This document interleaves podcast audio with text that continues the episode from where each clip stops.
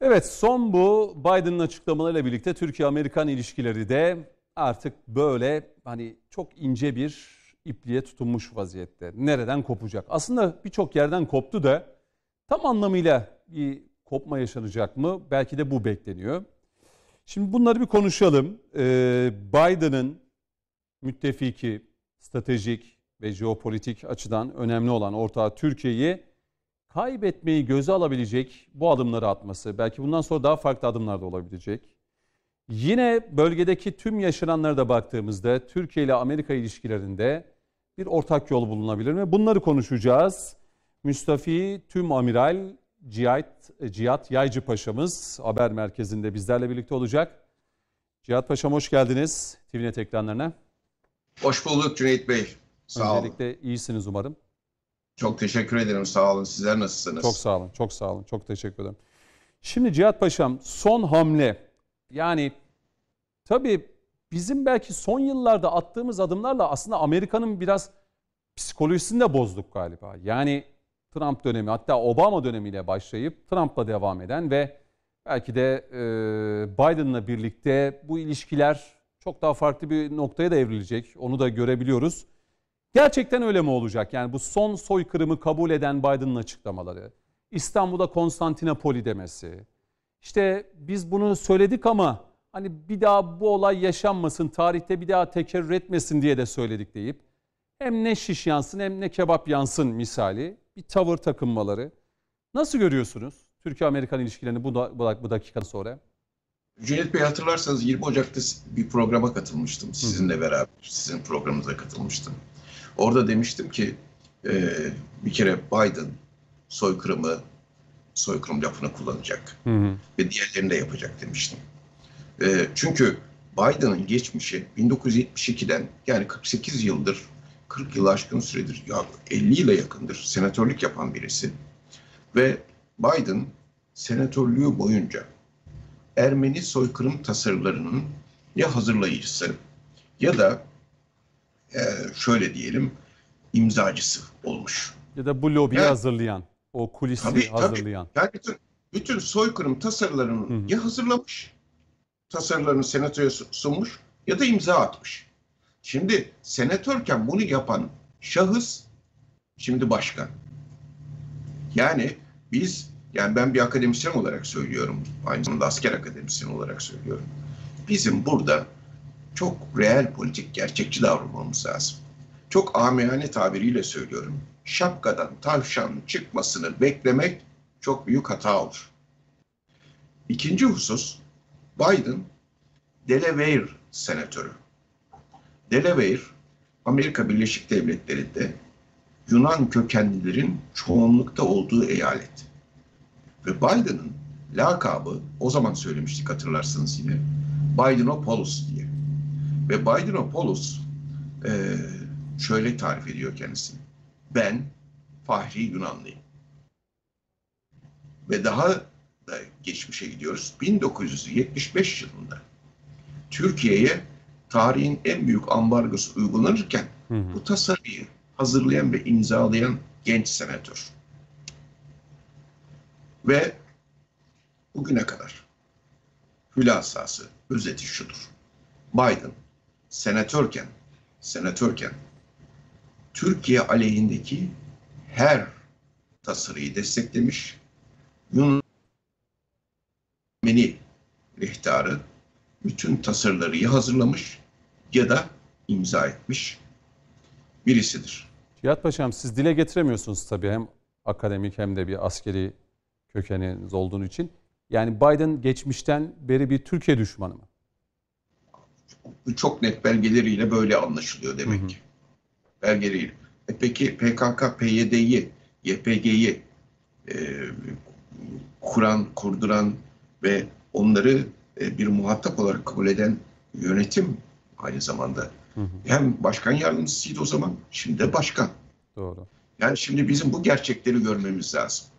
Ya böyle bir yumuşama veya bir e, efendim iyiye gidiş değil. İstekleri çok belli. Bir kere bir Ermeni tasarısını, Ermeni soykırımını kabul ettireceğim diyen e, şahıs ettirdi. Kıbrıs'ta Yunanlılar lehine çözüm, Rumlar lehine çözüm gerçekleştireceğim diyen adam bunu gerçekleştirmek için çabalayacak. Ve Biden'ın bir sözü var. Bakın çok dikkatinizi çekiyorum. Ben bir demecimde söyledim bunu. Buyurun. Ne diyor musunuz? Diyor ki ömrümüz bir Kürt devleti e, görmeye yetecektir diyor. Ömrümüz bir daha Bir, bir Kürt devleti görmeye yetecektir diyor. Şimdi hedefler belli. o hedeflerin Hedefler- içerisinde bir de başkan Kürt olmadan devleti. önce de Erdoğan'ı devirmek olduğunu da açık açık söylüyordu. E, Yani 15 Erdoğan Temmuz- devirmek Türkiye'yi devirmek. E, Şu an evet. yani öyle Ya görmemiz yani ülkenin Ya bu- bu- cumhurbaşkanını devirmek Türkiye'yi devirmek bir de- anlamına geliyor. bunu, bunu, bunu bir de Cüneyt Bey ben şunu ifade etmek Hı istiyorum. hı, Bu iktidar meselesi değil. Bu Doğru. cumhuriyet meselesi. doğru. Cumhuriyet meselesi. Hatta Osmanlı meselesi. 1876'dan beri biz bu Ermeni sorunuyla uğraşıyoruz. Ve Cumhuriyet kuruldu, gene bununla uğraşıyoruz. Cumhuriyet 100 yaşına geldi, yine bununla uğraşıyoruz. Onun için bu sorundan, yani bu konudan, bu konudan iç siyaset olarak istifade etmeye çalışmak büyük bir ihanet olur devlete, millete. Şimdi aslında Amerika'dan önce 30 ülkede tanımıştı Cihat Paşam. Yani Amerika tanıdı ne oldu? Tabii Amerika'nın bunu ifade etmesi ikili ilişkiler. NATO'da müttefikiz, iki büyük gücüz. Ee, dolayısıyla hani bu söylemin hukuki anlamda hiçbir önemi yok. Yani tarihe ABD başkanı olarak geçti. Yani e, soykırımı tanıyan, sözde soykırımı tanıyan ABD başkanı olarak Joe Biden tarihteki yerini aldı. Tamam bundan başka pek bir, bir önemi yok. Ama Türkiye-Amerika ilişkilerinde artık e, yani şöyle de bir çevreye baktığımızda jeopolitik anlamda yani adeta Yunan adaları ve Yunanistan Amerika tarafından işgal edilmiş durumda. Hani üs vesaire şunlar falan deniyor ama bence açıkçası Amerika buraları resmen işgal etmiş durumda. Birçok üs açmış durumda. Silahlarını, askerini vesaire Doğu Trak şey Batı Trakya'da dahil olmak üzere. Böyle bir kuşatma e, ya aldığını görüyoruz. Yani Amerikan üslerinin bulunduğu yerlere tek tek baktığımızda e, Biden'ın hedefinde e, Türkiye direkt var mı? Böyle sorayım Cihat Paşam. Yani önceliğin Rusya ve Çin olduğunu biliyoruz ama operasyonel anlamda hani bunu sorarken de imtina ediyorum ama buyurun efendim. Şimdi bu operasyonel anlamda bu Defender 2021 tatbikatı vesaire konusu. Evet. Tabii bunlar, bunlar genel itibariyle Rusya'ya karşı. Hı hı. Yani bu yığınaklanma Rusya'ya karşı. Ama bunun side effect dedikleri yan etkisi, yan avantajları, bizim açımızdan dezavantajları elbette var. Çünkü bir takım getirilen silahları Yunanistan'a hibe ediyorlar. Doğru. Şimdi bu bunlar saldırı silahı. Tanklar, zırhlı personel taşıyıcıları, taarruz helikopterleri, genel maksat helikopterleri bunlar, bunlar bunların hibe edilmesi bizim için büyük tehdit. Yani sadece siz Amerika'nın yığınaklaması olarak bakarsanız bu evet bu Amerika'nın ve NATO'nun Rusya'ya karşı yığınaklanması. Ama burada yığınak, yığınaklanma için kullanılan bir takım taarruz silahlarının bize karşı kullanıl- olması- e, bize karşı kullanılacak şekilde Yunanistan'a verilmesi ki Yunanistan bunu kime karşı kullanacak ki niye alıyor ki bunu? Yani soru bu. Yunanistan Yunanistan bu saldırı silahlarını niye alıyor? Kime karşı alıyor? Bunun cevabını versinler. Biz mesela biz alabiliriz. Neden? Biz çünkü dünyanın en sıcak noktasındayız. Suriye yanımızda, İran yanımızda, Irak yanımızda, Ermenistan yanımızda, işte Kafkasya'ya ce- cepheyiz. Her, her taraf ka- kaynıyor. Yani biz Yunanistan bizim için bir tehdit de değil. Biz. Yunanistan'ı bir düşman olarak da kabul etmiyoruz. Yani Yunanistan'ı biz savunma maksadıyla, savunma konseptimiz içerisinde temel tesislerden bir tanesi olarak görmüyoruz. Muhatap kabul etmiyoruz. Ama Yunanistan için Yunanistan için böyle bir durum söz konusu değil. Komşularından hangisine karşı alır Yunanistan bu silahları? Yani biz bizim almamız son derece normal. Çünkü Irak'tan terörist saldırılar var. Suriye'den terörist saldırılar var. Yuvalanmalar var. Ayrı devlet kurma çabaları var. İşte şunlar var, bunlar var. Ama Yu- Yunanistan için böyle bir şey yok. Bunlar Yunanistan'a niye veriliyor? Soru bu. Yunanistan'a niye hibe ediliyor? Ve arkada çok ciddi bir şekilde Yunan lobisinin olduğunu görüyoruz. Bakın o Birideki en önemli şey bu. İlk gün ben ona dikkat çekmiştim. Konstantinopol denmesi. Evet. Burada iki kesime ışık veriliyor. Birisi Ermeniler soykırım denilerek, birisi de Konstantinopol denilerek Yunanlılar, Rumlar. Şöyle araya gireceğim belki Cihat Paşam. Evet. Kurtuluş Savaşı'nı şöyle istiklal mücadelesi yıllarını da hatırlayalım. Ee, yani aslında her iki ülke içinde birer kukla, vekalet ülkesi de söyleyebiliriz değil mi net bir şekilde. Hem Ermenistan hem de e, tü- e, Yunanistan aslında gelecek yüzyıllar içerisinde, yıllar içerisinde e, her türlü kullanışlı bir e, ülke olsun için e, kuruldular.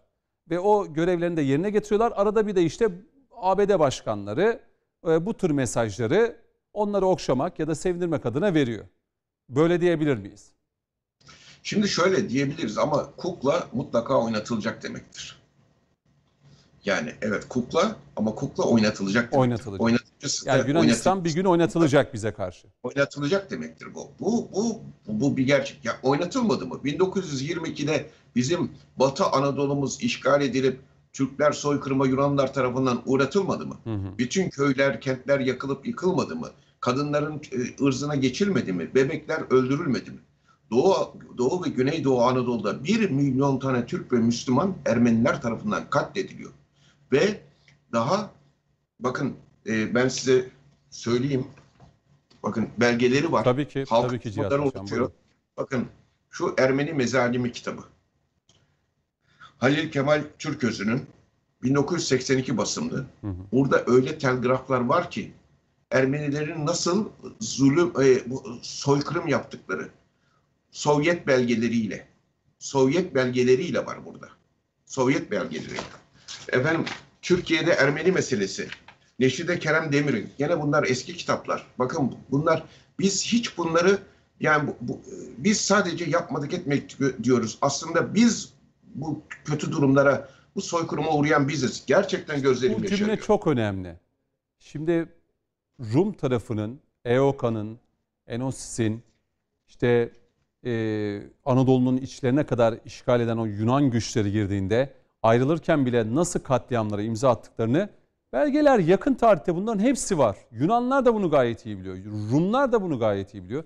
Ermeniler de aslında o 1915 yılında e, yaşananları gayet iyi biliyorlar ama biz burada maalesef acıdır ki e, sanık durumda biz kalıyoruz ya.